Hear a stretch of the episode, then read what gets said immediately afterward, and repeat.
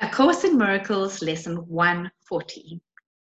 Only salvation can be said to cure. You can find Lesson 140 on page 270, 271, and 272 in your workbook for students. Only salvation can be said to cure. Cure is a word that cannot be applied to any remedy the world accepts as beneficial. What the world perceives as therapeutic is but, is but what will make the body better. When it tries to heal the mind, it sees no separation from the body where it thinks the mind exists. Its forms of healing thus must substitute illusion for illusion. One belief in sickness takes another form and so the patient now perceives himself as well.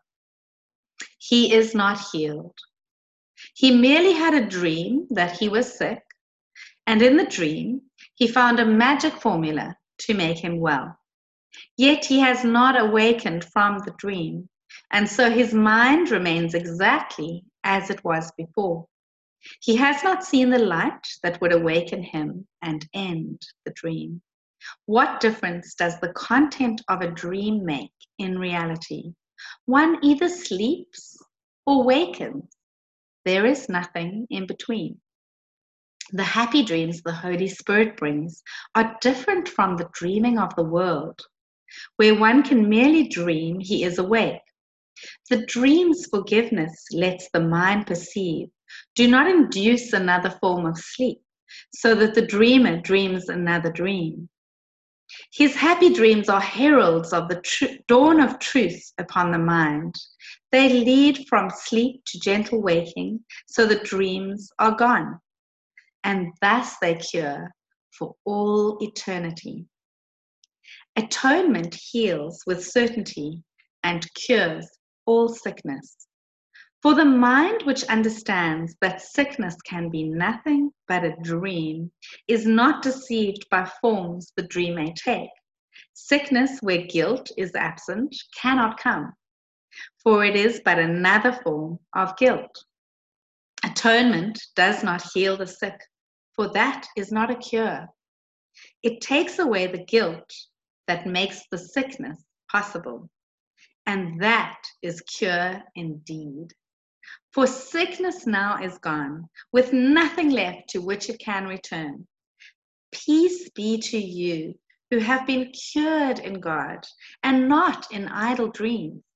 For cure must come from holiness, and holiness cannot be found where sin is cherished. God abides in holy temples. He is barred where sin has entered, yet there is no place where he is not. And therefore, sin can have no home in which to hide from his beneficence. There is no place where holiness is not, and nowhere sin and sickness can abide. This is the thought that cures.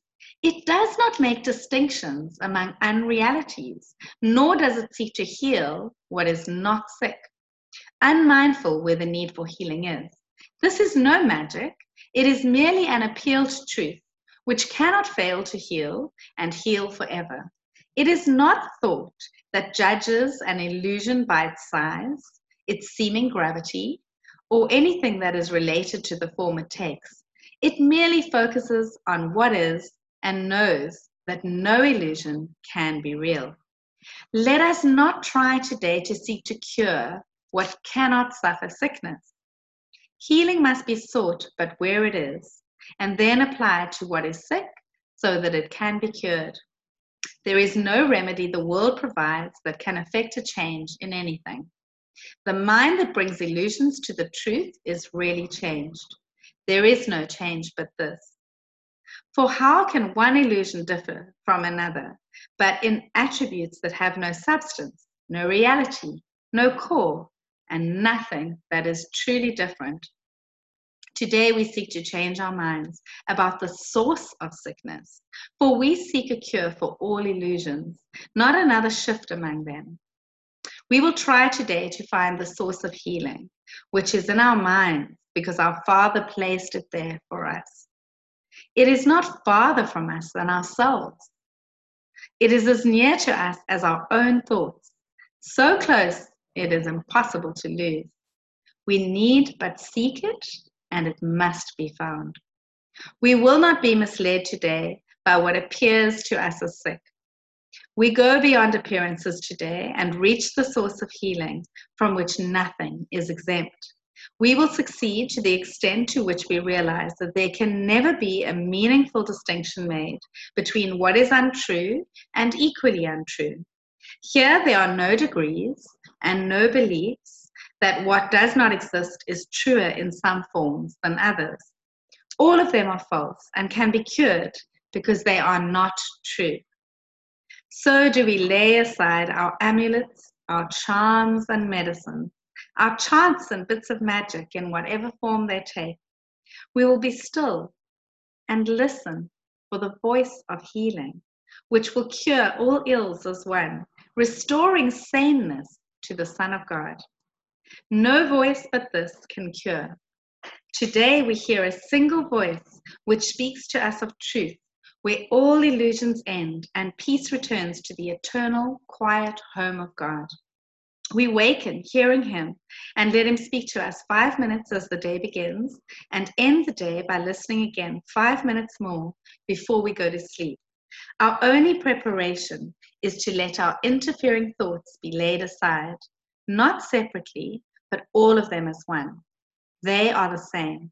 We have no need to make them different and thus delay the time when we can hear our Father speak to us. We hear Him now. We come to Him today. With nothing in our hands to which we cling, with lifted hearts and listening minds, we pray. Only salvation can be said to cure. Speak to us, Father, that we may be healed. And we will feel salvation cover us with soft protection and with peace so deep that no illusion can disturb our minds, nor offer proof to us that it is real. This will we learn today, and we will say our prayer for healing hourly and take a minute as the hour strikes to hear the answer to our prayer be given us as we attend in silence and in joy. This is the day when healing comes to us. This is the day when separation ends and we remember who we really are.